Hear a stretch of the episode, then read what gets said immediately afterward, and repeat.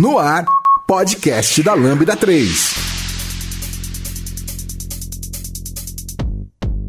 Olá, caríssimo ouvinte, seja bem-vindo a mais um episódio do seu podcast favorito. Esse aqui é o hipsters.tech. Ô, pode parar esse negócio aí aqui não, cara. Que é o podcast da Lambda, Paulo. Deixa eu começar esse negócio direito aí. Então começa. Olá, eu sou o Giovanni Bassi e esse é o podcast da Lambda 3 e hoje vamos falar sobre 20 anos de carreira nas costas. O que, que mudou? Aqui comigo estão... Vitor Cavalcante. Vitor Hugo Germano. E Paulo Silveira. Não esqueça de dar 5 estrelas no nosso iTunes, porque ajuda a colocar o podcast em destaque. E não deixe de comentar esse episódio no post do blog, no Facebook, SoundCloud, também no Twitter. Ou, se preferir, manda um e-mail pra gente no podcast.lambda3.com.br. Ou vai lá no Hipsters e comenta lá também, porque já fala que viu o Paulo aqui e tudo bem. Pode comentar lá também. É, vamos lá, vamos pra pauta. Este podcast é produzido pela Lambda 3. Somos uma empresa apaixonada por tecnologia que pode ajudá-lo em seus maiores desafios. Somos um grupo de pessoas especializadas em tecnologia web e mobile, seguindo modelos eficazes de entrega e gestão que fazem a diferença no seu produto ou serviço. Nosso grupo de pessoas consultoras em desenvolvimento e DevOps ajudarão sua empresa a tirar proveito das práticas mais novas de gestão e governança. Entre em contato conosco pelo site lambda3.com.br.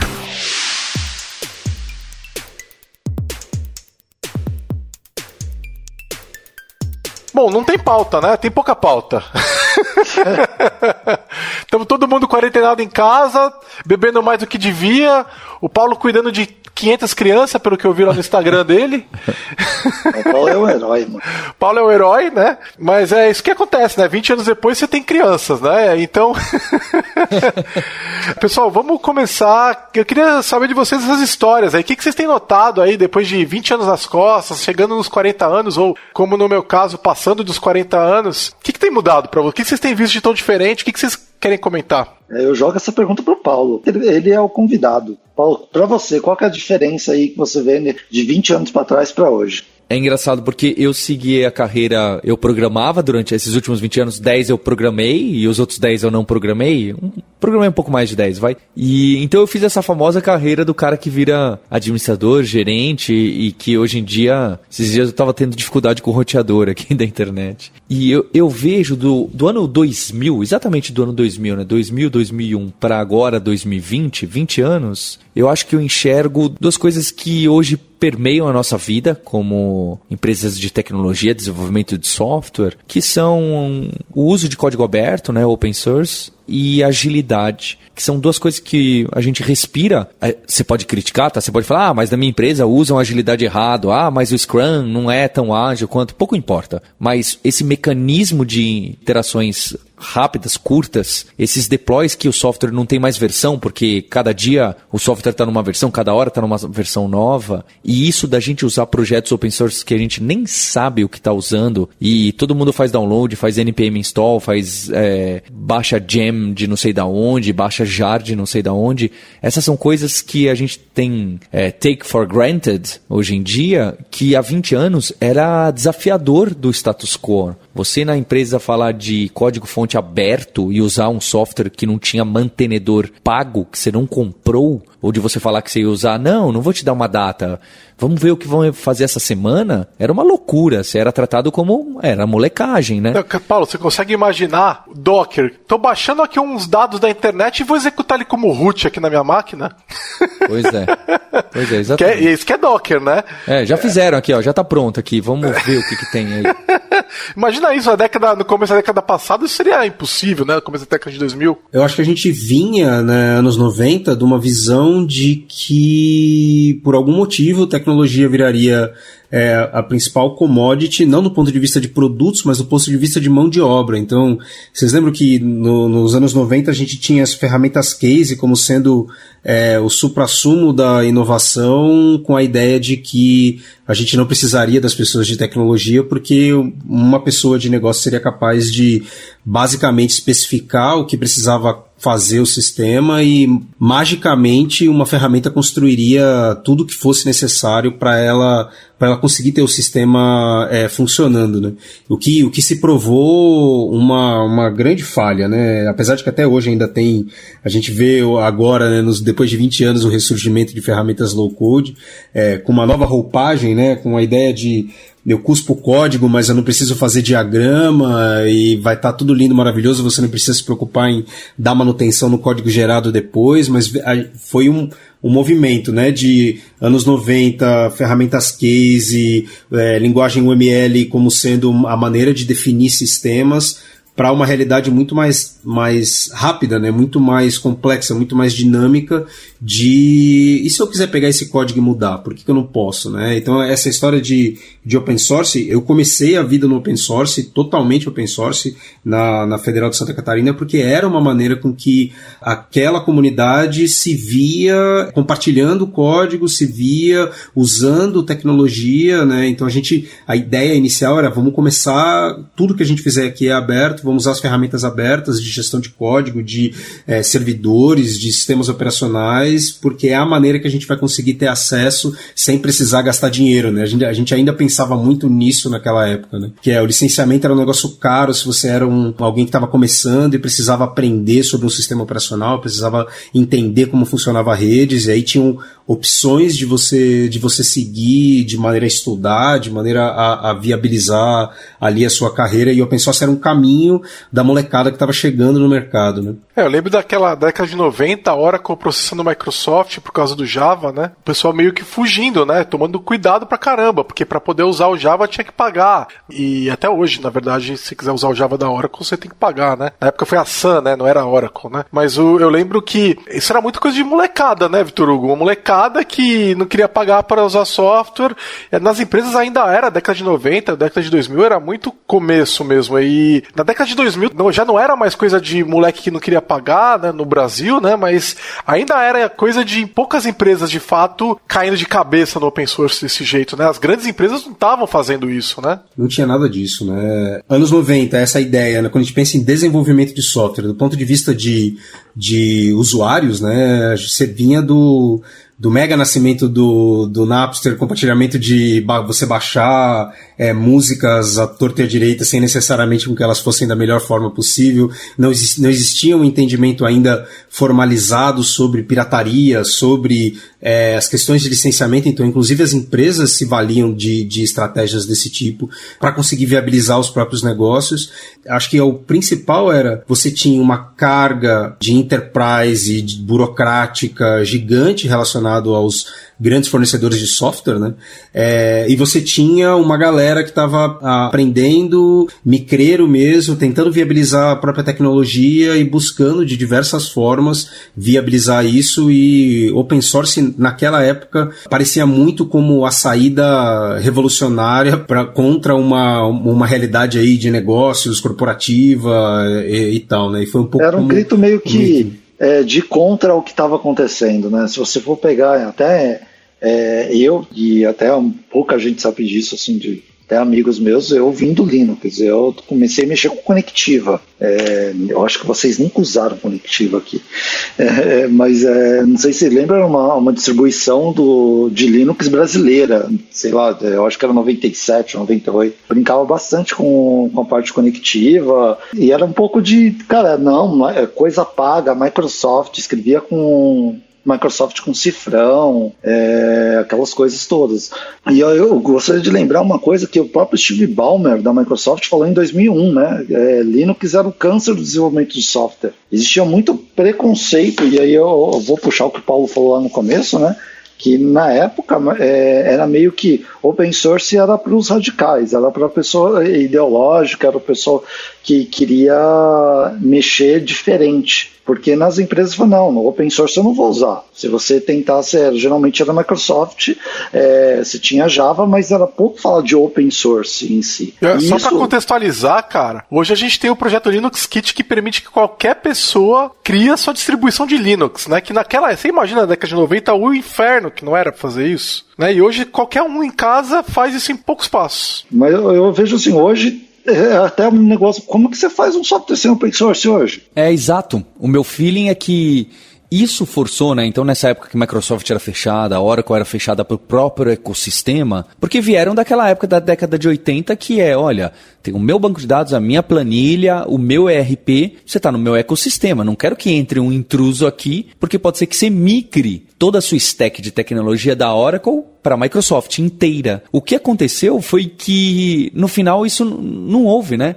Hoje em dia todos os grandes sistemas e grandes empresas usam tecnologia de todos esses major players. Meio que não dá para ser diferente, né? A coisa tá tão amarrada e o open source entrou aí, né, como um vírusinho aí, foi entrando nesse sistema, você foi, as empresas foram obrigadas, né? A Microsoft não se transformou só porque ela teve a visão. Ela viu que não tinha outra opção, né? Foi quase eu, eu, isso. Eu não sei, eu acho que não foi isso não, viu, Paulo? Eu acho que a Microsoft ela acabou entrando num negócio de nuvem, porque era um negócio importante, estratégico para ela entrar, e de repente o negócio tomou tamanho, significância no faturamento dela, que não faz mais sentido ela fazer outra coisa. Não faz mais sentido o modelo. O modelo de negócio dela mudou, né? E eu acho que não foi uma opção consciente. Vou criar a nuvem porque o licenciamento não está dando certo. Eu acho que se a Microsoft não tivesse lá em 2008, né, lançado o Azure, a gente estaria vendo até hoje uma Microsoft que não saberia lidar com open source, cara. Entendeu? Eu acho que foi um acaso muito positivo, a gente deu muita sorte. Agora, uma coisa é verdade, né? É, é, é, vocês mencionaram. Tanto o agilidade quanto o open source, na década de 2000, eram vistos como aquele cara meio malucão, né? Aquela turma meio estranha. Ideológico, né? É, eu lembro quando a gente começava a falar de Scrum em 2006, por aí, é, 7, o pessoal falava, não, você tá louco. A gente tava numa época que, vocês lembram disso? CMMI, gerente IPSBR. de projeto, IPSBR. ISO. Nossa, ISO. E aí, de repente, cara, os salários desses caras explodindo. Se você falava, não, vamos fazer um negócio sem gerente de projeto, eu te olhava como, meu, o que, que você fumou, cara? Que mundo você vive, sabe? Mas eu acho que a gente tava numa. A gente saiu de uma economia de lockdown e escassez, né? Então, é, eu faço um acordo com um fornecedor de software para vida. Né, ainda é fluxo, é, é, reflexo né, de, de, de, uma realidade mais antiga, né, de ah, eu, se eu tiver um, um, um, servidor IBM, um mainframe aqui, eu vou precisar só das pessoas que são especialistas exatamente naquilo, é, para uma realidade de dinamismo e oferta muito maior. Né? Então, eu acho que era mais fácil a gente fazer é, é, o lock-in de uma, de uma empresa do ponto de vista de tecnologia quando as opções de tecnologia eram muito escassas. Né? Então, você tinha um mercado dominado por grandes players, pouquíssimas opções fora disso. Então a gente vem da realidade de Borland, a gente vem da realidade de, de Microsoft, de, de Oracle como, como é, vendors né, de tecnologia, e de repente você tem assim, advento, né? Porque é bonitão da gente falar assim, mas você tem a internet ganhando muita força, que fez com que é, essa tecnologia, a tecnologia inteira baseada em tecnologias minimamente abertas, e todo mundo tentando, de alguma forma, tentar dominar esse mercado. Então, quem estava chegando naquele momento no mercado vinha de uma realidade que era: meu, eu não posso, esse negócio é novo, eu preciso começar a construir coisas novas e para isso não, não dá para seguir os mesmos modelos. Né? Então, o, o, próprio movimento de open source ele também surgiu nessa realidade de, cara, se eu aprender Borland, eu vou ficar preso em Borland pro resto da vida. E olha quanta coisa massa está sendo criada que eu não vou ter acesso se a única coisa que eu sei programar é em Delphi. Do ponto de vista de projetos, também a gente vem de uma realidade de grandes projetos de escopo fechado, de big design upfront, e os projetos todos falhando, né? Os projetos todos indo pro buraco. E de repente uma galera é, que estava tentando viabilizar projeto se juntou para falar assim, cara, ó, eu estou fazendo isso aqui, está dando certo em projeto, estou fazendo isso aqui, está dando certo em projeto. Por que, que a gente não, não tenta chegar num, num, num corpo comum aqui de conhecimento é, e tentar fazer projeto só desse jeito? Eu, eu, eu me lembro, conversando com algumas pessoas é, mais antigas de agilidade, do pessoal comentar assim, pô, quando é para entregar projeto, a gente faz War Room, que é basicamente todo mundo sentando junto, todas as, as pessoas que são necessárias para tomar decisão sobre o projeto, a gente se falando com frequência todo dia, é, a gente fazendo planejamento de curto prazo, esse é o jeito de entregar projeto waterfall a hora que a coisa aperta. Né? Então, pô, por que, que a gente não deixa de fazer toda aquela parte que a gente sabe que dá problema e começa a fazer só o War Room? Ah, mas o War Room tem o outro lado que é ruim. Tudo bem, vamos tentar viabilizar com as coisas do War Room que são boas, não com as que não são ruins. E aí isso começou a dar resultado, né? Que acho que é o principal, né? Você começou a ver as empresas novas surgindo principalmente ali bem no meio da bolha de, de internet, que quer queira, quer não, tiveram algum sucesso não seguindo as cartilhas de gestão de projeto tradicional. E aí vira uma bola de neve, né? Entra naquela coisa de putz, a empresa tal fez uma solução, foi vendida por alguns milhões de dólares, o que, que eles estavam fazendo? Aí o, todo o restante do mundo empresarial tenta copiar, acreditando que basta copiar as práticas para ter o mesmo sucesso. E aí, coach, é, né? E essa bola de neve começou, começou a crescer, e aí começou a ficar mais fácil de você colocar tecnologia no mercado, né? Ficou mais fácil de, do, dos os mecanismos de compartilhamento de conhecimento, código, é, licenciamento surgiram, também, também é a época que a gente começa a olhar para copyleft, né, Creative Commons, então acho que tudo isso é um conjunto de, de ações para tentar é, responder a uma expectativa do mercado de dinamismo e alta complexidade que a gente simplesmente não tinha antes, não tinha nos Cara, anos 80 eu... e anos 90. Eu não sei se foi responder, mas assim, a demanda do mercado, ela, ela não estava tão clara assim. Eu acho que o mercado começou a se aproveitar de algumas oportunidades que surgiram, mas que ele nem sabia que ele queria. Sabe onde eu vejo um ponto de inflexão super forte? No Rails. E não estou falando do Ruby, não, porque o Ruby vem anos antes. No Rails, especificamente no Rails. O Rails chega virando a mesa de um jeito, cara, que de repente as premissas todas não valem mais, entendeu? É, Java é, Oracle, não vale mais. Não, não, não, Rails não tem suporte, não tem a Oracle por trás para dar suporte. Né? O Rails não tem a Microsoft por trás para dar entrega, suporte. Né? É, quem, quem faz? Não, tem uns caras ali, ó, na Dinamarca. Quem são esses caras? Sei lá quem são esses caras, mas, meu, olha só isso aqui. Olha o que, que dá para fazer. De repente você começa a ver blog de 15 minutos em todo lugar. Um milhão de posts. E aí você fala que o que está acontecendo? De onde está vindo isso? Onde roda? Só roda no Linux, não roda no Windows. Quer dizer, excluir um terço do mercado, né? Corporativo, né? Porque um terço é Unix, um terço é Linux, outro terço é Windows, né? Excluir, um, de cara um terço. E o que, que esses caras estão fazendo? Estão usando Git. Quê? O que, que é Git? Né? É, da onde está vindo? Então, de repente, você vê o, o, o Rails chegando e logo, alguns anos depois, quatro anos depois mais ou menos, pelo que eu me lembro, veio o Node, né? E os dois com problemas graves de desempenho quando você comparava com aplicação compilada. Já tinha o Python, mas o Python nunca tinha entregado o que o Rails entregou. E olha, eu não estou falando do Ruby, eu estou falando do Rails, né?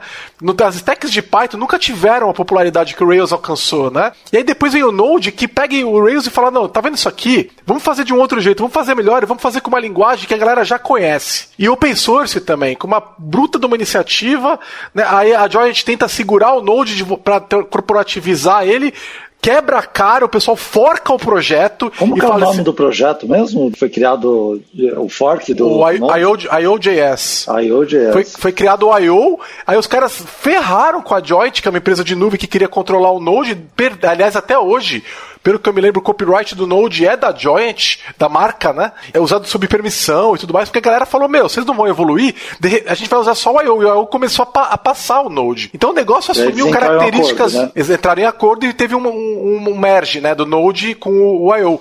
Mas entrou numa característica de a, a, governança não tá mais na mão das empresas, né? Ela, ela passou pra mão da comunidade. E aí, de repente, você vê a Microsoft, pega o .NET e refaz o .NET. E fala: não, nós vamos colocar também. É, aí faz uma meia calabresa, meia mussarela, né? Aonde o projeto também é livre, com uma licença permissiva pra caramba, mas os caras estão direcionando o projeto para onde eles querem ir, porque eles têm times gigantescos para fazer isso daí. E a mesma coisa agora tá acontecendo no Java, né? Os caras estão reescrevendo grandes partes do Java, independentemente da, da, estrutura anterior, né, o Paulo? Você tem acompanhado essas questões aí da, das evoluções do Java? Do Java 14, eu tô por fora das, no, das novidades, né? Agora a velocidade. Agora tomou velocidade, mas. É, tomou velocidade, mas não, eu tô falando não, não, só do Java 14, mas agora me fugiu o nome daquela VM nova lá que eles estão criando para microserviços e muito mais levezinha e muito mais moderna, uma pegada muito nova lá que eles estão fazendo. Me fugiu o nome lá. Mas o, o, o para mim o ponto de inflexão para mim foi o Rails. Vocês não acham que o Rails mudou tudo? Eu acho que o Rails, é, em questão de tecnologia, ele teve, eu me lembro, sei lá, em é, 2007, 2006, quando eu vi aquilo, eu falei, caramba, que merda é essa aqui? Mas eu acho que vem de antes. Para mim, o WordPress, por exemplo, para mim mexeu muito. PHP e o WordPress já tinha mexido antes. É, eu acho que o Rails, em questão de é, desenvolvimento de sistemas, eu acho que teve um pulo maior, mas é, para mim marca muito o WordPress, cara. O, mexi um pouco com PHP lá no início, quando era personal homepage lá, putas, nem sei que ano que era aquilo, é melhor nem falar. Mas quando o, o WordPress nasce, para mim é meio que quase uma linguagem, mesmo que seja com PHP, cara, o negócio domina de um jeito a coisa que hoje, até hoje, cara, a maioria dos blogs ainda são WordPress. Não, cara, acho que é 30% dos sites do mundo são WordPress, pelo é, que eu me lembro. Sim, é, é Eu acho que é 25% isso. dos top 1000, alguma coisa assim. É, é absurdo isso do, do WordPress, é, do PHP. Para mim, o, o grande, eu acho que é antes do, do Rails, é o PHP e o WordPress. É, eles, Esse, mim, é são, eles são contemporâneos, né? Um, o WordPress de 2003 mas tem outro cara aí nessa, nessa visão que é também jQuery. Né? Nesse início, nessa primeira metade da, da década de 2000, você tem WordPress, jQuery surgindo para viabilizar essa, essa correria né, de tomar conta da web e da internet que começou a surgir ali no final dos anos 90 e esse início dos anos 2000. Né? E se você for olhar, a Microsoft estava nessa época empurrando VBScript no lugar de JavaScript e no IE6, né? E era, era aquela guerra de browsers, né? Cada um fazendo suas coisas proprietárias e o jQuery vendo salvar a gente e libertar a gente dessa treta, né? Porque era um inferno antes do cara. Fazer HTML, DHTML naquela época era um negócio difícil, hein? É, mas eu também acho que era a ideia, né? Os, os, os próprios navegadores se, se consolidando do ponto de vista dos padrões de do DOM, do, de começar a usar uma linguagem de script para viabilizar as páginas. E aí você tem do, de um lado o WordPress mantendo essa, essa, essa demanda né, de, de construção de novos sites, você tem é, as pessoas que estão totalmente decepcionadas com a bolha da internet, achando que vão ficar ricas, aquela galera que, que é o, o, os retardatários, né, que acham que vão, vão ficar ricos mesmo depois da bolha da internet, correndo atrás de tentar aprender tecnologia, é, e você tem as, as grandes empresas, né, as, as grandes enterprises, de certa forma tentando entender entender o que que o que estava acontecendo até o momento que, ela, que, elas começam a investir em, em tecnologia pesada é, de web então você tem nesse momento é GeoCities, Yahoo, PayPal, que são as empresas que, que eram muito pequenas na época, começaram a investir. E eu acho que tem um outro lado também nisso, que é a, a questão do mercado importante, porque elas também impulsionaram essas tecnologias, né? justamente para não ter que fazer o lock-in é, na quantidade de outros vendors grandes que existiam, para poder ter um pouco mais de liberdade. Né? Então é onde você vai ver as universidades investindo em, em tecnologias abertas, é onde você vai ver essas empresas totalmente quebrando o discurso de, de modelo de maturidade para poder entregar, entregar produtos, e acho que é, é, meio que de tudo junto, né? Do tipo, esse é a, a quebra do modelo antigo, fazer né, tecnologia para tentar encontrar um novo modelo de fazer tecnologia que é onde a gente está vivendo aí esses últimos 20 anos. Né? Para mim eu tenho duas provas de que o open source ganhou, mas ganhou bonito. É, a primeira é que, pelo que eu me lembro, metade, ou um, pouco mais da metade do que roda hoje no Azure é Linux. Tudo Linux. E está crescendo, parece esse número, tá? O segundo é, hoje, dia 12 de maio, a Microsoft lançou a versão nova do Windows 10 com o, um kernel do Linux junto com o kernel do Windows. Lado a lado, não mais prioritário nem menos prioritário. Tem o kernel do Linux, do lado tem o kernel do Windows, juntos. Isso permitindo que as pessoas possam programar para Linux nativamente usando o sistema operacional Windows. É o ano do Linux no desktop. É o ano do Linux desktop, cara. Para dev, pelo menos é. Quem disse que não, você não ia ter Linux no desktop? Você tem um Windows 10 novo, você tem. Pois é, o meu, eu, eu, sobe aqui o Windows, meu Linux sobe junto, né? É impressionante. Eu, hoje tava vendo o pessoal compartilhando, o pessoal que eu sabia que usava o Windows, compartilhando é, configurações de terminal que eles estão usando, nativos de Linux. Então, são duas evidências fortes que eu tenho que o open source ele ganhou essa briga, né? E o pessoal tá fugindo de qualquer outra coisa que não seja isso. É, e eu sei que a, o Paulo e na época a Kaela investiram muito em open source é, durante um bom tempo. Nós mesmos já usamos framework de vocês, ou se não me engano, VRaptor nasceu de lá, não foi? Exato, exato. É, a gente até entregou código para cliente com o VRaptor já na, na Lambda 3, de cliente grande até. Como foi a experiência de vocês com isso, com o open source, com essa contribuição? Como que vocês conseguem, se conseguem ah, dar acho, uma... É, é um, é um grande desafio, né? E grande responsabilidade criar e manter. Tanto que um ano atrás, quando a gente falou, olha, a gente está faseando para fora, agora a gente está adotando o Spring, etc. A galera tá rodando código de 10 anos em cima do framework e fala, poxa, não, lança a versão nova para atualizar isso ou aquilo. É uma, uma, grande responsabilidade.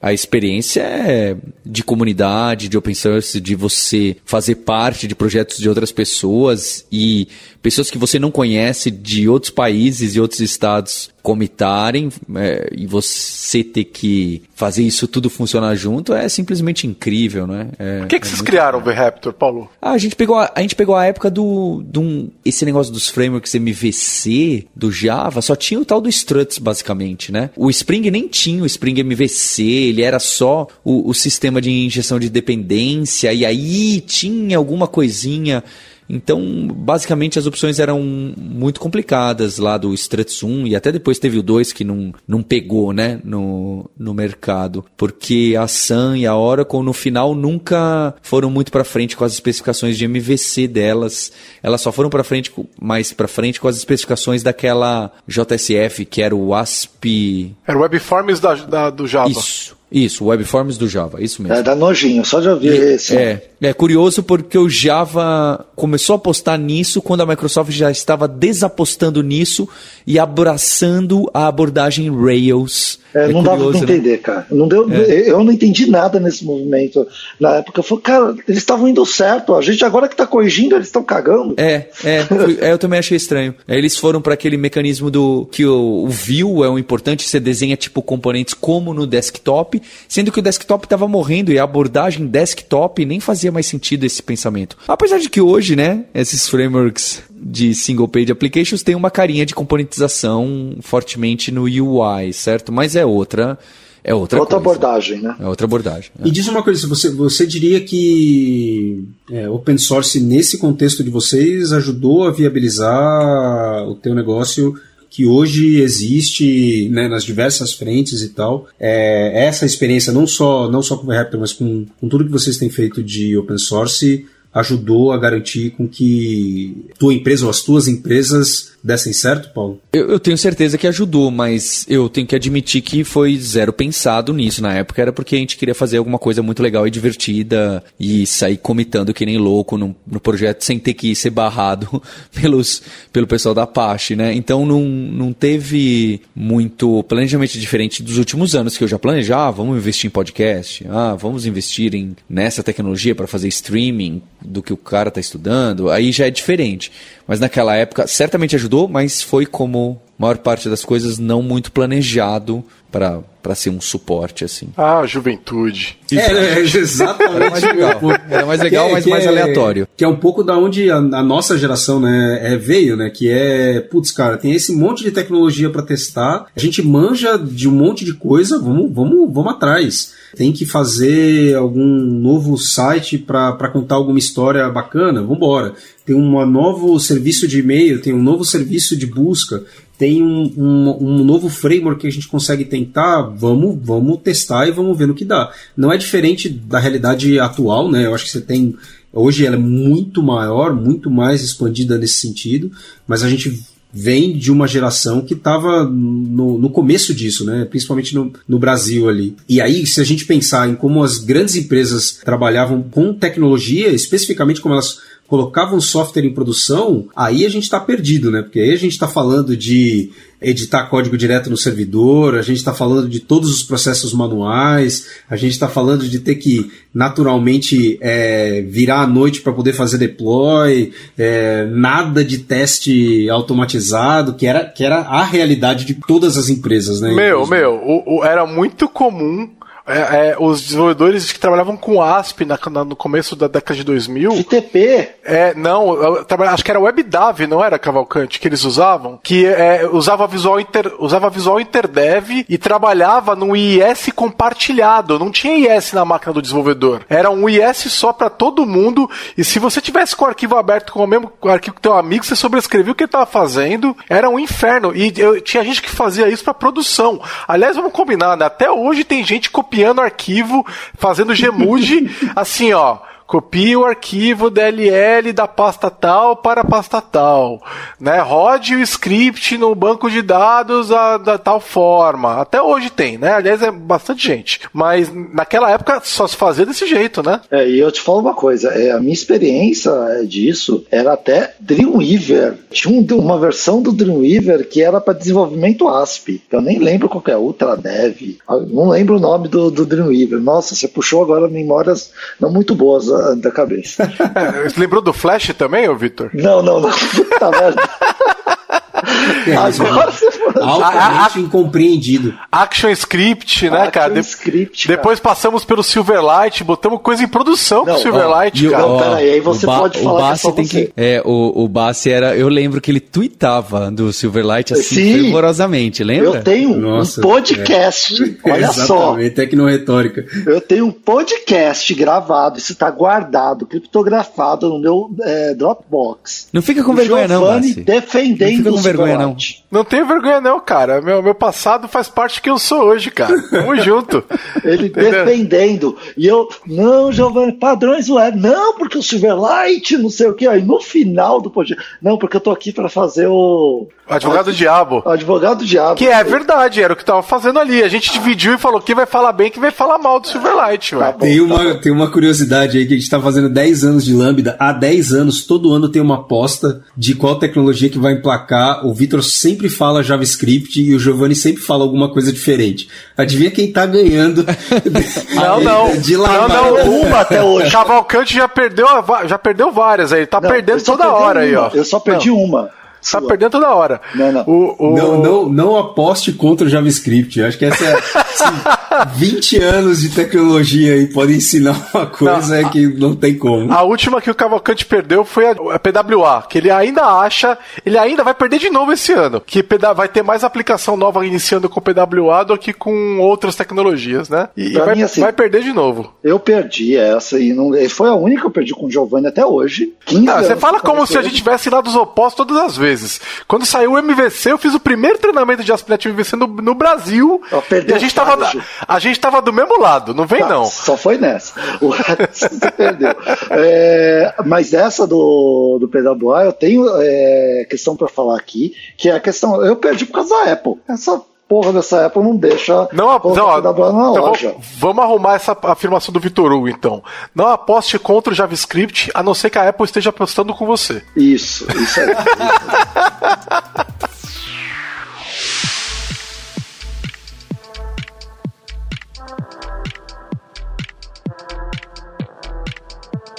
Entre em contato pelo site lambda3.com.br.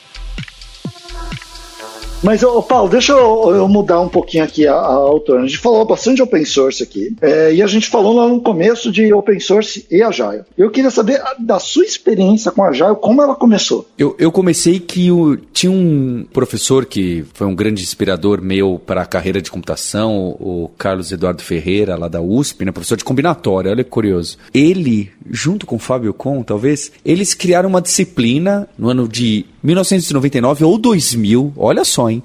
A disciplina era Extreme Programming, coisa que o jovem ágil de hoje não sabe, nunca nem ouviu falar, não é? Então, o, o Programação extrema, né? Era o nome que falava em português, né? É. E era o Fábio Não, eu Kung falava- junto? É, o Fábio Com, o nome é Ah, parecido. tá, Fábio não é? Com. É. E eu acho que o Fábio Com começou a pegar, mas quem trouxe, eu acho que foi o, o professor Carlinhos. E eles gostaram disso porque tinha muito daquelas coisas de competição, de computação, de parear ou sentar em trio. E aque- então as pessoas não sabem, mas grande parte das práticas ágeis que a gente tem hoje, e até algumas coisas nas inspirações de cerimônias do Scrum e de outros, vieram do Kent Beck, que era super hacker e super. é, era um, é um livro meio estranho, né? Acho que hoje em dia deve ser totalmente anacrônico assim. Não é não, cara, não é não. Não? Não, o livro É. do XP, você tá falando? É. Não é não, cara. O- Não é? hoje, Tá- em, hoje em dia, o próprio Kent Beck já assumiu que muitas das coisas que ele escreveu nessa época tem, tem, tem certas situações de que foi pelo fato dele não estar inserido num ambiente de tecnologia mais diverso é que ele seguiu por aqueles caminhos. Depois eu coloco na referência o, o link da palestra que ele fala exatamente isso, assim. É, mas eu tenho esse livro, Programação Extrema, se eu não me engano, aplicada, Programação Extrema aplicada, alguma coisa assim. É, tô procurando da- do livro, não tô achando, mas é. É, se eu não me engano, é antes de 2000, Século é 99, passado, século 98. Ele- é. Eles fizeram uma eletiva na USP, não foi, Paulo? Isso, exatamente. Isso. E aí você já. Mas aí você saiu de lá já aplicando, já Não, começou. Não.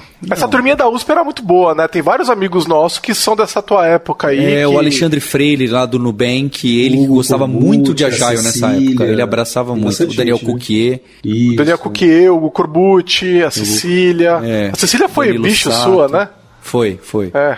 Esses caras da TOTWORKS, que ficaram muito tempo nesse começo da TOTWORKS Brasil, eles respiraram Agile ali na... Começou ali nesse lugar, ali na, na USP. É óbvio, as outras faculdades também tiveram, eu tô falando do meu contexto. Sim, É. sim. Não, mas eu lembro que quando a gente começou a falar de agilidade no Brasil, a USP tinha uma galera muito fera. Os formados, os que estavam se formando. Um dos A gente eventos do Brasil, né? Exatamente, a gente fez. A gente, eu fui a eventos de agilidade lá na USP que o Anish organizou.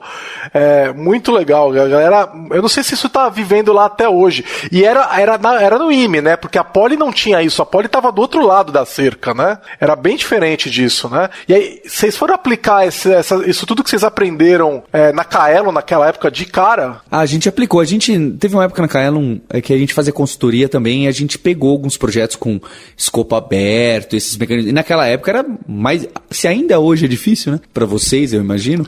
Nem fala. na- naquela época era um absurdo. E a gente chegou a fechar contrato de escopo aberto. que eu acho que era grande coisa naquela época era como fazer contrato de projeto de software de desculpa aberta. Não, É, não, é, não. Isso aí tem 10 anos, gente. A gente tá falando de uma época que ninguém, faz, ninguém sabia o que era teste, a gente não tinha É. JUnity, a gente não tinha. A gente tinha Jenkins como o Cruise Control, né, da, da Totworks, como ferramenta de.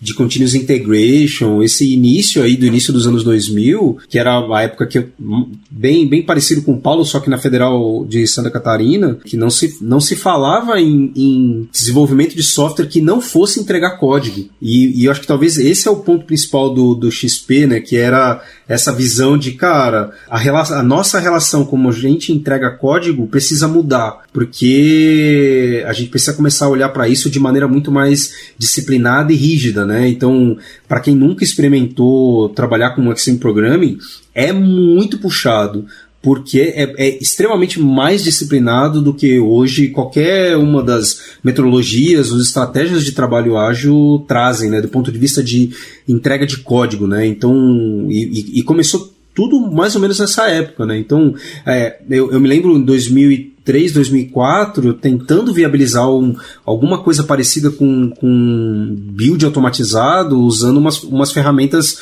é, open source, claro, né, que era o que está começando a disponibilizar, é, Cruise Control como sendo uma delas, não tinha ferramenta de teste automatizado adequado no início dos anos 2000, a gente tentava viabilizar e surgiu JUnity, né, é, como sendo uma das ferramentas para isso. E aí, assim, ah, como é que eu vou entregar software agora? A maior briga que a gente tinha nos primeiros 10 anos, do- dos anos da primeira década dos anos 2000, era escrever código, como é que eu escrevo o código melhor. E aí o legal do, né, da, de Rails e, Ele trouxe e do esse próprio ferramental, JavaScript né? é começar a trazer o ferramental junto, né? Como é que Autoteste, lembra do autoteste? Quando eu vi o Exatamente. autoteste a primeira vez, meu queixo caiu, cara. Não, eu lembro da gente, é, é, é, eu acho que eu virei MVP, eu acho que em 2000, 2010, ou 2009, não lembro agora, é, e a gente foi lá para Microsoft e a gente levava debaixo do braço o Rails. Olha o que eles fazem, olha o que vocês estão fazendo. Eu também quero fazer isso aqui.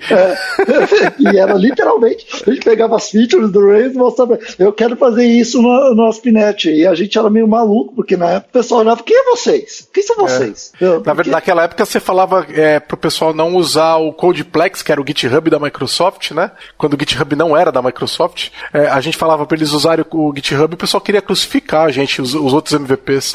Mas ó, só uma pequena correção do Vitor Hugo, não era Jenkins, era Hudson, viu? Você tá, você tá se enganando. É verdade, é verdade.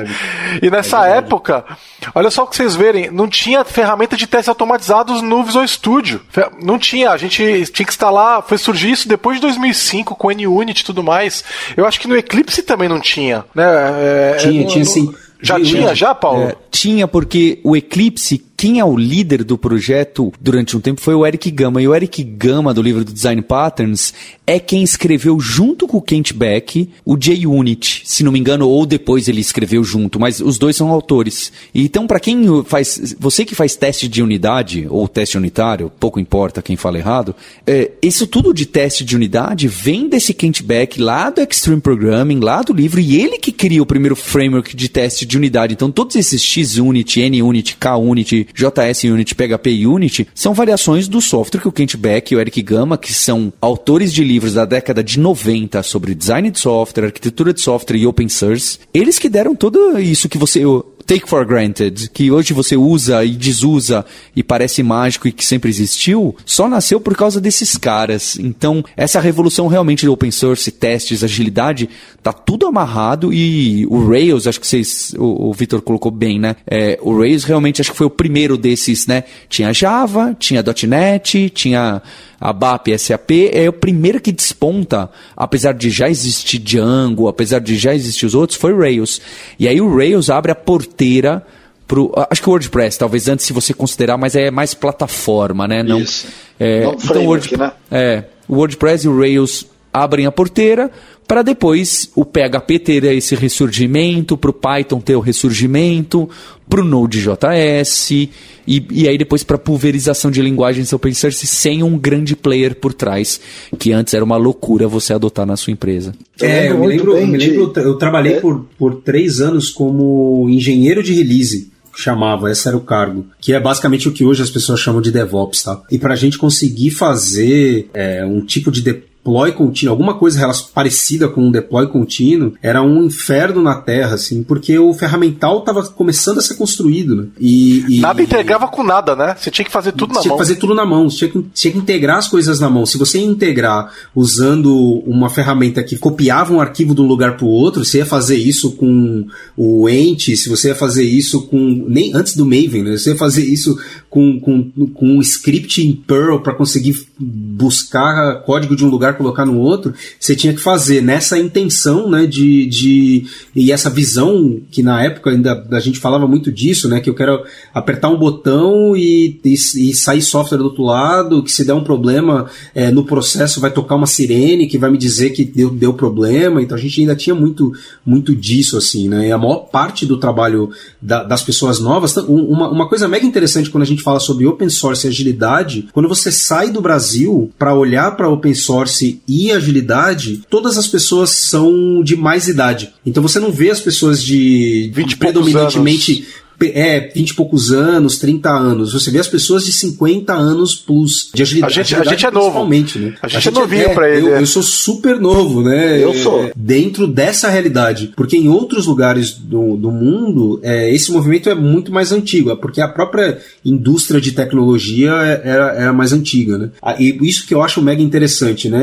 É, você vê o mercado brasileiro, o mercado latino-americano, com uma energia muito maior de lidar com agilidade, testar coisas novas de agilidade e open source do que você vê nos. nos em, né, você vai para a América do Norte, você vai para a Europa e tal, justamente porque são gerações, é foi uma geração depois que começou esse trabalho. Né? E hoje eu, eu posso dizer com conhecimento de causa, quando a gente fala sobre agilidade no mundo, o Brasil testa muito mais coisa, em diversos aspectos está muito mais avançado que a maior parte dos países. Né? E as pessoas não acreditam, mas é verdade. Eu fui lá, fui ver, fui atrás. Mas a gente está muito à frente porque a gente está tentando há muito tempo e a gente está com uma experiência real de entrega, de trabalho de software, de transformação organizacional que outros lugares nem, nem, nem se imagina em, em, em como, como vai acontecer. E não pense em outros lugares, países que não têm indústria de tecnologia. Pensa naqueles lugares que a gente acredita que são né, mais evoluídos, melhor mercado, melhores salários e tal. Você ainda ainda está fazendo deploy na mão com o FTP, você não ninguém sabe do que se trata quando você fala de um teste de unidade, enquanto aqui isso a gente já está discutindo coisas muito mais avançadas do que isso. É. Teve um ex-funcionário nosso que saiu da Lambda há uns três anos atrás, porque teve uma proposta é, de um país europeu. Falou, ah, não, vou para lá, porque lá é mais avançado, quero aprender coisa, quero trabalhar fora, e beleza. A gente tem esse cenário e eu acho que é justo, justificável. Ele foi, depois de um ano, ele pediu para voltar, porque ele falou, cara, tá muito atrás do que a gente faz aqui. A experiência foi, voltou e trabalhou mais um ano na Lambda e hoje está em outra empresa aqui no Brasil e tocando com agilidade, com desenvolvimento de software ágil. E ele acha, literalmente tem essa mesma opinião do, do Vitor. Eu fui para lá, trabalhei em duas empresas lá e das duas empresas que eu fui não aplicavam grande parte de coisas que a gente aplica aqui é, com qualidade de software e agilidade. Então é aquela coisa de síndrome do impostor brasileiro que acho que sempre o que a gente faz é um pouco para baixo e eu já tive esse feedback de alguns, até clientes e amigos. Mas não, cara, o que a gente está entregando aqui no Brasil é, é bom, não é ruim. Ouça o podcast da Lambda 3 no seu aplicativo preferido. Agora, essa revolução toda que a gente está discutindo, Paulo, como que ela afetou o teu principal negócio? Né? Você, há mais de 10 anos atrás, você, você montou a Kaelon, você falou que você fez consultoria. Eu, eu me lembro de o principal negócio de você ser treinamento e ter consolidado como treinamento, né? Essas mudanças todas que a gente está falando no open source, agilidade, como que isso afetou os treinamentos que vocês davam? Eu imagino que lá atrás os treinamentos eram mais corporativões, né? A gente tinha umas coisas mais fechadas, o pessoal ia atrás de um treinamento oficial, né? Como é que foi esse negócio de criar uma empresa justo naquele naquele momento e o que, que mudou de lá para cá? Ter selo, né? Tinha aquela questão de ter selo, É, tem o selo, o certificado, né? É, a gente. Bem interessante, porque acho que isso acompanha o movimento, né? Então, tanto você aprender, estudar ou fazer um treinamento numa tecnologia, há 20 anos atrás você tinha as grandes plataformas, era Microsoft e Oracle, é, Sun, né? Então você escolhia Java ou C Sharp, ou você ia pro COBOL ou IBM. Então tinha quatro grandes, e então, para você ter uma empresa de treinamento ou fornecer treinamento, você precisava, entre aspas, só se especializar nessas quatro, não é? E nesses últimos anos, o que aconteceu foi essa pulverização total de tecnologias por causa do open source, por causa de contextualização, cada uma ser melhor. Então o desafio é muito maior, porque você precisa encontrar pessoas que têm didática, pessoas que são boas nessas tecnologias, pessoas como atualizar isso tudo, como juntar esses mecanismos. Então o desafio ficou muito grande por causa da complexidade que hoje em dia tem esse nosso ambiente de software, né? A gente usa 15 tecnologias ao mesmo tempo no mesmo sistema. E apesar de que dá para você se virar sem conhecer profundamente todos eles, você precisa conhecer um pouco. E a é a mesma coisa, é uma empresa de treinamento. Então ela precisa, né, uma faculdade até, é, precisa se reinventar nisso. É bastante complicado, é, é um desafio interessante. O, o movimento para montar a Lura e oferecer o treinamento online é, é por causa disso também? Ou você acha que isso veio de uma, uma vontade de atender uma outra demanda? Você tem razão. Hoje, hoje funciona bem o online, porque no online a gente consegue replicar e ter instrutores distribuídos em outras cidades que podem ter outras especialidades e aí abraçar mais o ambiente inteiro de tecnologia, né? Que hoje a gente consegue abranger gerenciamento de produto, essas coisas startupeiras, marketing digital, etc. Mas ela nasce mesmo como uma provocação do meu sócio, que é meu irmão, né? E ele que falou: ah, precisa entrar nesse negócio do online. Eu falava: ah, não tem qualidade, isso nunca vai dar certo. Era 2010 isso. E 2010 a gente, a gente não lembra, mas também teve essa transformação que é a mais óbvia de todas da última década, que é o smartphone. E não só o smartphone, é porque o smartphone democratiza, não gosto muito dessa palavra, mas ele democratiza a internet, né? É, a partir desse momento começa 3 bilhões de pessoas ter acesso à internet e acesso a vídeo, porque aumenta a banda, vem o 3G, isso é a partir de 2010, né, com a popularização do Android e dos smartphones mais baratos. E com isso, a entrada do vídeo e banda larga no Brasil e possibilita, então a gente acerta meio time em 2011 de fazer algumas coisas online. E na época a gente chamava Kaelon Online. E em 2013 por motivos de marketing e para a gente sentir, eu sempre falo, sempre falo essa analogia que, sabe quando você vai num rodízio de carne, churrascaria, e lá também tem pizza e sushi, e aí você não, não tem call to action, né? Você não sabe o que, que a empresa faz, o que, que o restaurante é bom. Então, Se pra... eu vou numa churrascaria, eu quero comer carne, eu não quero comer é, sushi. E aí você fica até perdido, né? Aquele sushi meio com arroz caindo tudo pro lado, né? Então, para ter um call to action mais claro, a gente separou o que, que é online do que, que não é, o que, que tem data, o que, que não tem, até para ter um público diferente e atingir o Brasil inteiro com marketing, etc. Acabou que deu, deu muito certo. Hoje em dia a marca é até mais conhecida por causa dessa abrangência. A gente tem 2% de aluno fora do Brasil, né? É bizarro. Acabou sendo assim e é uma forma de abraçar todo esse leque de tecnologia gigantesco que o mundo virou. Vocês chegaram a oferecer para a empresa? Eu, entendo que o, o, o business é, é para pessoa, indivíduo, né? Mas vocês chegaram a oferecer como Kaelon né, para a empresa e você, e você enxergou essa mudança também quando a gente olha para o mundo corporativo? Você disse de treinamento, né? De, de, porque assim, a gente, a gente vendeu online, né? treinamento né? também, né? É, a gente vendeu treinamento também e acabou, da mesma forma que você vendeu consultoria, a gente vendeu treinamento entendeu que não era o nosso, o nosso business e optou focar por um caminho, né? É, mas como que você viu isso do ponto de vista corporativo, né? De oferecer para empresas, enfim? Ah, foi acontecendo também, eu não tenho muito realmente foi meio sem querer e hoje em dia, no, até no online, já é quase 40% do faturamento é empresas contratando para os colaboradores e colaboradoras, sentindo essa necessidade do aprendizado contínuo, né, a longo prazo e de que eles não sabem exatamente o que a pessoa vai precisar. É óbvio que você tem que estruturar um plano de estudo para as pessoas. Então, é, tanto que quando a gente formulou o sistema, não tinha. É, nunca pensamos e bolamos, ah, vai ter uma conta de pessoa jurídica, que aí é um grupo de pessoas. Foi uma gambiarra que fizeram, tanto que ano passado reescreveram um sistema de corporativo, porque a gente nem imaginava. Quando a gente criou, a gente falou, ah, nunca uma empresa vai contratar um treinamento online, né? A, a premissa era essa, né?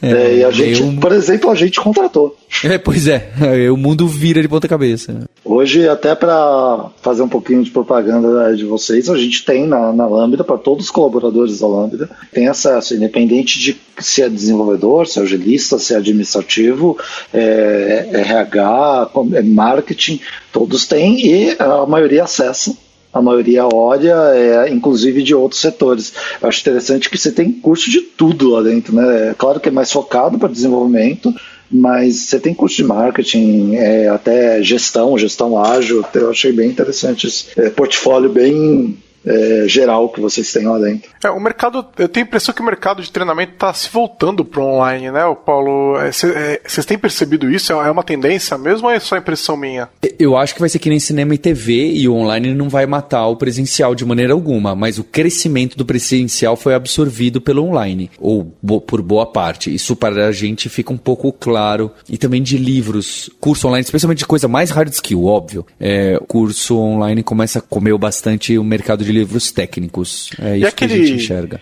E aquele curso oficialzão que é feito pela Microsoft, feito pela Oracle, esses caras eles ainda continuam pegando uma parte grande no mercado, ou com todas essas mudanças de open source, agilidade, não sei o que, também acabou perdendo um pouco espaço? Eu acho que perdeu um, um pouco, acho que tem seu valor, sem dúvida, mas perdeu aquele frisson que tinha. Inclusive, a gente fez uma parceria com a Oracle, a gente lançou cursos para um, um, Oracle One deles. A gente tem feito parceria com empresas que têm conhecimento técnico forte em alguma área, né? Como os cursos, os cursos de Clojure de Flutter, a gente lançou junto com o Nubank, que a gente pegou especialistas deles e criamos com os nossos instrutores. TOTWORKS a gente pegou também. Então, em vez de que criar e só ter um selo e copiar o curso do outro cara, a gente tem, para usar outra palavra da moda, co-criado os cursos junto com as empresas que são.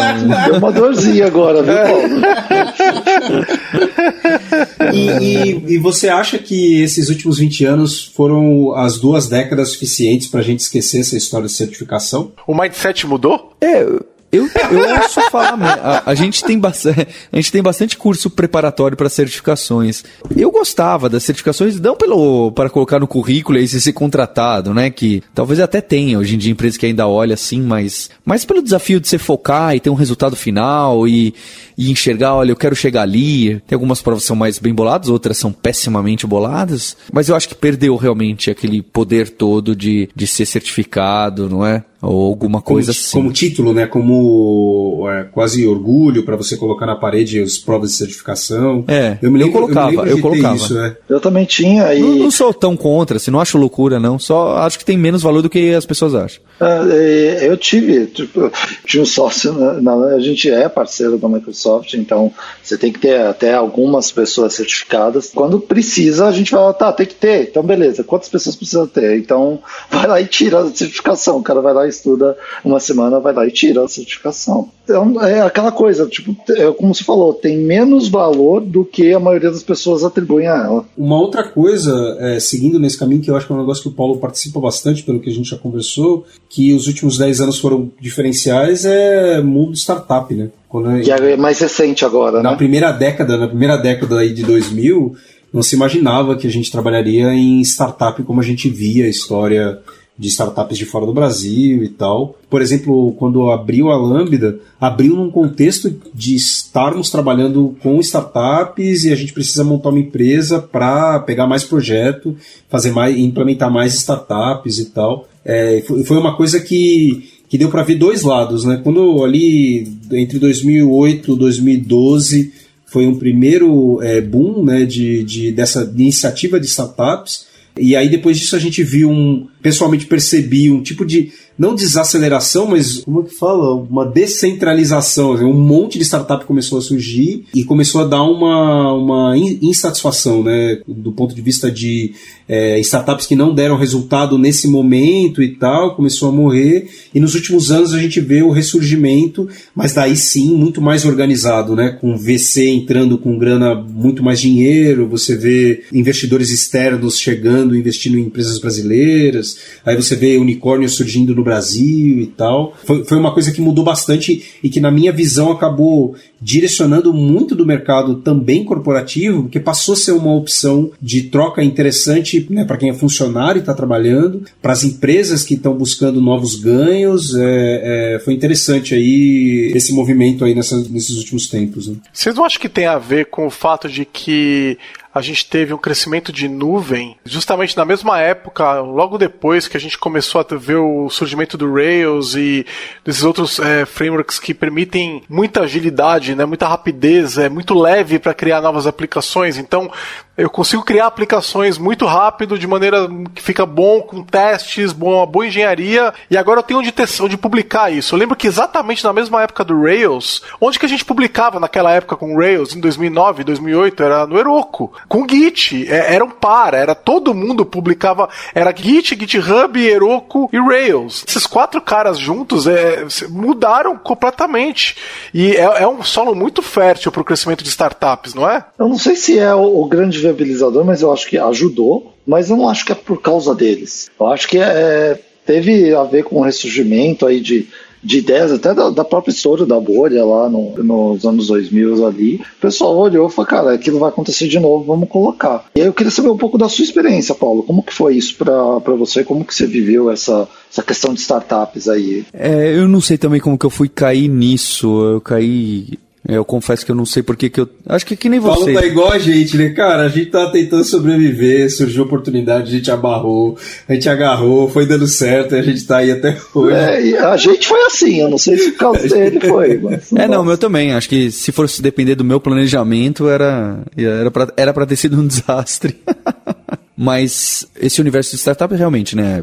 Venture Capital existe há décadas nos Estados Unidos, mas esse Venture Capital para esse modelo né, seed é, no Brasil vai ganhar força mesmo com o Monax aqui, né, que tem uma década. Antes tinha outras e etc, mas que tem essa cara americana e que fez as primeiras os nomes famosos. Foi a Monax. Então a gente tem uma década que coincide com um pouco mais de uma década, eu imagino. Coincide com o smartphone, coincide com primórdios também do cloud e todas essas coisas ao mesmo tempo. E com a tecnologia, como o pessoal de Venture Capital gosta de falar, o software comendo o mundo, né? Uh, acho que tem a impressão que essas coisas coisas estão muito amarradas. E para mim, como é importante, assim como para vocês também, é, vocês, o cliente de vocês é B2B, né? Mas para mim, como também tem grande parcela B2C, é importante eu fazer parte da comunidade, onde estão acontecendo a ação da tecnologia. Então, a ação da tecnologia está acontecendo no JavaScript, a ação da tecnologia está acontecendo no Open Source, no Agile. Então, eu preciso estar próximo desses universos e está acontecendo também nas startups. Então, eu invisto em startups, já investi em 17 startups, né?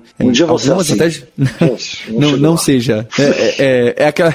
Não, não posso, não posso falar mal porque até ganhei dinheiro. Mas para mim é interessante por estar próximo desses empreendedores, desses CTOs. Alguns foram meus alunos, né? Isso é muito legal. Uma recente aí que, que eu investi, por exemplo, a, a Gup, que tem a Mariana e tem o Robson, que é CTO, que é, conhece o nosso trabalho há bastante tempo. Então é muito legal ter essa proximidade.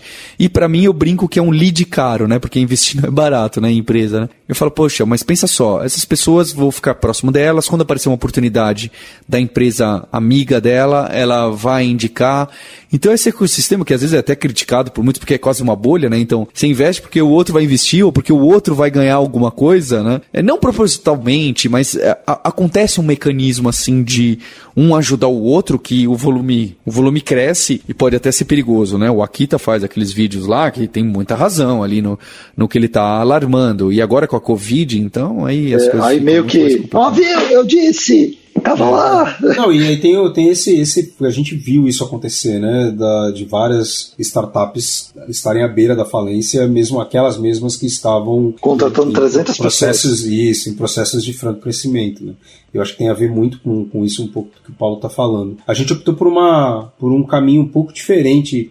A gente começou trabalhando com muita startup, então os primeiros clientes da Lambda 3 foram startups. É, e, e na época lá, 2000, 2009, 2010, era site de compra coletiva, é, além de outros, outras startups que a gente acabou trabalhando. Só que a gente começou a tomar tanto calote que a gente largou essa mão, né? E deixou de, de atuar nesse predominantemente no mundo de startup e começou a entender o que, que a gente fazia, né? Meio Não foi pouco não, falou. viu? É, não foi pouco não. Mas era isso, assim, né? De, putz, precisamos estar perto, como a gente está perto também de, da- das comunidades de JavaScript, de agilidade, de, de Docker, de é, DevOps, justamente porque parte da nossa estratégia como empresa é, além de contribuir, usar isso também como nossa alavanca de negócios. né?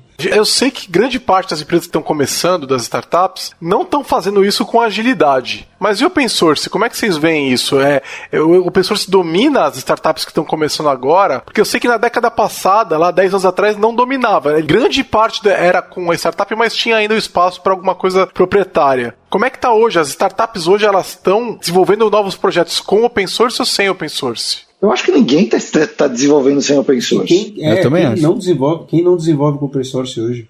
É, eu acho que não, Sei não lá, é dependente usar- de open source, de startup ou não. Nexus, talvez. É, eu nem sei se, eu acho que ainda Se existe. já não é, uma- já não tem uma versão que, que cospe jQuery e HTML. Porque eu, eu me lembro, e um, um para mim, eu acho que o primeiro indicativo da Microsoft usar open source, o Giovanni vai lembrar disso, foi numa distribuição do ASP.NET MVC, vinha o código do jQuery. Então, Você pegava o ASP.NET MVC, criava um novo projeto, vinha o jQuery dentro. Foi a primeira vez que a Microsoft colocou um software open source dentro de um produto dela. Então eu não vejo como sair disso. Eu acho que não é questão de é, ser startup ou não. É, eu acho que ajudou isso porque ah, vou fazer uma startup e tem que pagar licença de Visual Studio é, para todo mundo aqui dentro. Na época eu acho que era até inviável você fazer isso como startup. E eu acho que isso viabilizou algumas startups de, de iniciarem esse caminho. Mas hoje em dia não, não acho que esse é o. o- Não, a, gente, a gente já participou de conversas e trabalho direto com startups que estavam negociando usar plataformas fechadas de desenvolvimento, mas que atendiam a demandas específicas. Então, eu preciso usar uma plataforma de análise de dados, é, e aí você tem a opção lá de uma ferramenta fechada que tem a própria linguagem, ou você tem uma opção, sei lá, lá a SAP da vida, e tá em pauta usar uma ferramenta proprietária ou usar alguma coisa open source, co- como a gente já teve com grandes clientes, clientes realmente muito grandes, em que o direcionamento até um ano, dois anos atrás era nenhum produto open source entra na empresa. E depois de, de experimentar uma série de problemas que a gente conhece sobre plataformas completamente fechadas e proprietárias, e uma delas principal é oferta de suporte, né, oferta de empresas que, que conheçam e de profissionais que conheçam a plataforma, resolveu abrir mão dessa diretiva e começar a optar por, por, por soluções open source, né? E aí é, é também é, é, o lance da vitória, né? A vitória do open source como mecanismo de geração de negócios é uma pseudo vitória, talvez valha outro podcast para isso, mas uma pseudo vitória do modelo de trabalho organizado de forma ágil e, e uma vitória talvez de um modelo de construção de novos negócios que, que se atrela aí a, ao que as startups estão fazendo, né? E a gente chega dos anos 2000 para os anos 2020 com esse novo nossa dessa nova realidade de um milhão de tecnologias disponíveis para as empresas testarem, é, um milhão de possibilidades de novas plataformas para usar, um monte de conhecimento adquirido sobre novas metodologias e não necessariamente alguma que atenda a todas as possibilidades e né, as empresas tendo que decidir navegar nesse mundaréu aí de complexidade para uma realidade nova, altamente competitiva e tal. Né?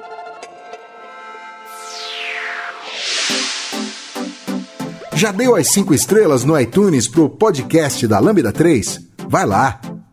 Legal, é, vamos caminhar para fechar. Eu já que todos nós temos aí 20 anos de experiência, todo, todo mundo lá no na carpina na internet, né? A gente falou bastante de 20 anos atrás, mas falamos de 10 também. O que, que vai acontecer daqui para frente, né? Como é que vai estar tá, é, esse mundo de tecnologia é, daqui a 10 anos? Então, vocês imaginam que isso vai aprofundar?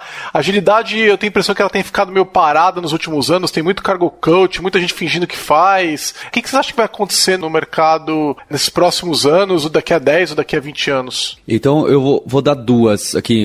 Não que eu goste de, do, do, futuro, assim, mas duas coisas que eu acho que vão acontecer. É, a primeira é o nosso ambiente de desenvolvimento finalmente a web toma conta. Sabe aquilo que, ah, nunca vai ter uma IDE que nem o Visual Studio dentro do navegador, né? A gente sempre falava isso. E hoje você tem o Visual Studio Code e agora vai ter esse negócio no GitHub, o Code Space, e, e aí você vai ter o Visual Studio ali. Então a minha ideia é que você vai poder abrir o celular e mexer uma linha, fazer um pull request ali na linha, sem e aí esse pull request vai colocar em um blog você vai poder ver. Isso é, no seu celular você não tem nada instalado, só o navegador. Então esses nossos ambientes, a dockerização do universo vão acontecer num nível que vão dockerizar todo o seu ambiente de desenvolvimento de tal forma que ele vai estar dentro de uma web, um browser que vai estar conectado com esse Docker do seu ambiente de desenvolvimento, que inclusive vai ser super leve. Por quê? Porque nada você vai rodar lá. Tudo que você comitar, você não vai nem testar, você não vai ter funciona na minha máquina, porque você nem vai ter mais a sua máquina mesmo. E toda máquina, todo desktop vai se tornar um desktop totalmente burro. Você não vai ter Python instalado, você não vai ter Node instalado, você não vai ter nem imagem de Docker instalado. Por quê? Porque o browser vai ser esse cliente fino para as imagens dockerizadas ou qualquer coisa que estão rodando num canto longe. E mesmo esse cara longe, ele não tem um ambiente de desenvolvimento, porque tudo que você comitar vai rodar em outra máquina de homolog que vai subir e vai rodar os testes de integração e você nem sabe qual é o sistema operacional, quem fez esse pipeline DevOps aí e tudo mais. Então eu acho que as coisas vão ficar ainda. Acho não, né? Não tem jeito. Elas vão ficar ainda mais misteriosas das pessoas entenderem a full stack inteira de tecnologia. E vai diminuir a nossa necessidade de entender com profundidade tudo isso de sistemas. É, eu vou é, ah, você tem o segundo, né? Você falou de um, você tem um dois aí. É, mas vai lá, eu falo outro depois. Não, porque eu vou continuar na minha aposta contra o Giovanni. É JavaScript, tá fácil. JavaScript é, vai type, ganhar TypeScript, Vitor. TypeScript. o VH gosta aí. Porque tá fácil ganhar o Giovanni. JavaScript, Giovanni. TypeScript. Tá bom. Vai lá, Paulo, fala sua segunda aí. Não, a segunda é esses mecanismos novos de trabalho, né? Então, gig economy e então vocês gostem ou não gostem, mas que talvez aconteça a agilidade caia realmente com essa liquidez do mercado de trabalho, das pessoas trocarem de emprego mais rápido ou simplesmente desse mecanismo de freela e, e empresas que organizam esses freelas tomarem ainda mais espaço. Não, não que tenha muito espaço agora, mas tomem mais espaço e de alguma forma criem mecanismo para criar sistemas pequenos e independentes. É, não sei exatamente. Você acha mesmo, cara? Porque a gente tem percebido, principalmente o pessoal mais júnior que a gente contrata, eles são os que mais procuram a estabilidade do emprego, aquele emprego tradicional a gente tem visto essa galerinha, principalmente os mais novos, buscando essa liquidez. Eles não querem isso. Eles querem um, uma carteira assinada e os benefícios. É, é, o que eu tenho notado. Não posso. Eu estou generalizando, lógico, tem pessoas diferentes. Mas você acha que essa molecada vai, vai fazer isso? Não, não, eu não acho que vai, é uma vontade. Talvez algumas coisas tenham essa vontade que a pessoa quer fazer algo muito diferente. Talvez alguns sim. Mas é, é tipo Uber, sabe? A pessoa não tá lá no Uber porque ela quer e ela preferiria, talvez, ser um motorista particular particular de um executivo, sabe? É difícil fazer analogia aqui, mas aqui realmente eu estou divagando e, e aí é uma questão de sociedade, né, na tecnologia, não sei, mas algum fenômeno, ou isso vai se estressar tanto que vai é, estilingar para trás, é, eu, alguma eu, coisa aí acontece. Eu queria seguir nessa linha é, que o Paulo colocou, porque assim, é, hoje a gente vê é, a questão até da. A gente tem uma escassez de profissionais de desenvolvimento, vamos focar só nessa parte de desenvolvimento de software, independente da plataforma, Java, Node, Microsoft, é uma escassez. Hoje a gente sabe que em tecnologia a gente tem uma quantidade menor de profissionais do que o mercado precisa. Isso eu acredito que em algum tempo vai se equalizar. E aí, nesse momento que se equalizar, é, isso que o Paulo colocou vai ser uma tendência, porque é, hoje você tá aquele negócio de eu pago mais, eu pago mais, eu quero, eu quero outro. Você é bom, você pode escolher o, o trabalho que você quer fazer.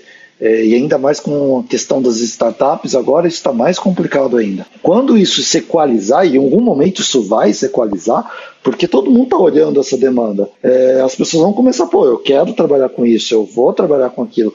Como aconteceu com as outras profissões. A gente não tem uma camada de, de entrada que é alta, não é um muro tão grande assim.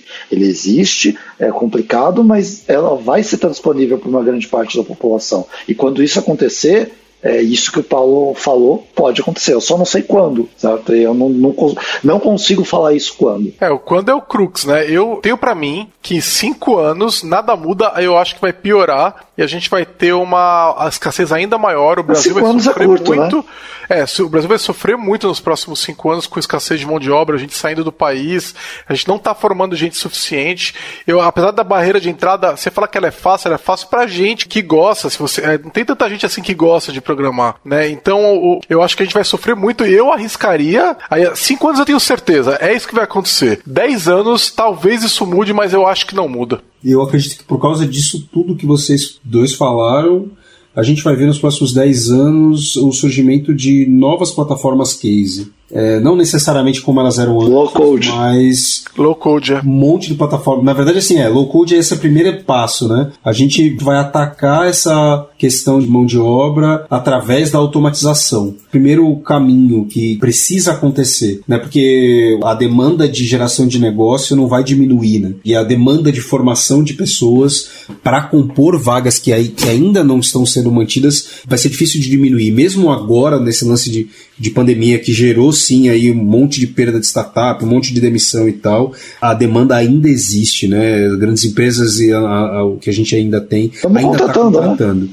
É, Além disso, eu acho que a gente vai ver um ressurgimento de movimentos de formalização de modelo de trabalho. Então, um movimento de formalização de gestão de projetos, movimento de formalização de especificação de software, porque, a, de novo, com uma nova roupagem para uma realidade um pouco diferente, mas como a gente está vendo já um certo repúdio de práticas ágeis e tal, como não sendo suficientes para atender a demanda de velocidade de negócios, a gente vai começar a ver uma maior preocupação em, em formalização né, de requisitos, de demandas, como se o pêndulo tivesse agora voltando pro outro lado, assim, 10 anos esse pêndulo vai começar, vai ser testado para entender se ele vai seguir nesse caminho ou se a gente vai ter alguma nova mudança aí. Eu acho que é isso mesmo. Exatamente por causa da falta de gente no mercado, quem vai sofrer vão ser as próprias pessoas que desenvolvem software, porque o dinheiro, apesar dos grandes capitalistas terem dinheiro para dar para os funcionários, a realidade é que eles não querem dar esse dinheiro para os funcionários e a, vai ter uma bruta pressão por a, tentar segurar esses salários é, de alguma forma, e vai faltar gente. E aí o que vai acontecer é que os prazos vão ficar menores, e com os prazos menores, a tendência para cair no desespero e fazer de qualquer jeito, a figura do herói, daquele gestor herói, ela, ela ganha, ela fica mais atraente, né? E a gente sabe que as empresas não sabem lidar com esse tipo de problema. Então, é, é esses, esses e no Brasil a gente precisa de um salvador, né? A gente precisa de um, líder. Exatamente. Precisa... Então é, é bem provável que a agilidade dê passos para trás nos próximos anos por causa disso. Então, isso quer dizer que todo mundo mundo sofre por causa disso, porque trabalhar fora de um sistema de agilidade é ruim pro empregador, mas é pior ainda pro funcionário, né? Então todo mundo. Parece que a gente vai entrar talvez num equilíbrio de Nash cagado, assim. Essa... Nossa, o Giovanni já, já entrou na, na, na, questão de análise socioeconômica mundial, tá na hora de acabar o podcast. É, também acho. é, é disso que agora a conversa tá, tá, tá indo para o final. Paulo, considerações? Não, acho que a gente cobriu bem aí o, o, que, pelo menos é o que me marcou bastante, que chama atenção dessas mudanças. Então, beleza, vamos encerrar aí porque as esposas, as famílias estão todas esperando, é quase meia-noite, daqui a pouco já é quase dia 13 de maio já. Então a gente agradece, Paulo, pela tua presença Valeu. e tua, tua, disponibilidade e volte mais, né? A gente é, sempre gosta de conversar com você, seja numa mesa de bar, seja num podcast. E espero que essa quarentena passe logo e a gente possa finalmente encontrar numa mesa de bar. É, eu já então, assim, é, eu quero marcar mais podcasts com o Paulo, porque é a chance que eu tenho para conversar com ele. Então, vamos marcar outros. Valeu. Valeu, gente. E, e fica Valeu. o nome da Virtual Machine em Java que o Bass estava procurando. Ah, Grau VM. Grau VM. É Grau VM, é isso aí. É Daí você achou ela aí, que bom. É, é eu procurei também. Falou, pessoal. Falou, tchau, tchau. Valeu, tchau, tchau.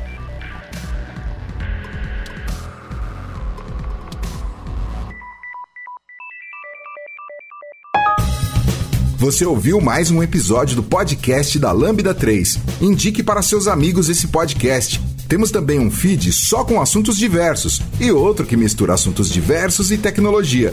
Toda sexta-feira, sempre com o pessoal animado da Lambda 3. Se você tem um podcast e quer gravar num estúdio legal, nosso espaço está aberto para você. É um estúdio isolado acusticamente, com uma mesa de gravação e microfones profissionais para até cinco pessoas. Tudo de graça. A ideia é estimular o podcast no Brasil. Pode ser sobre qualquer assunto. Fale com a gente pelo e-mail podcast@lambda3.com.br.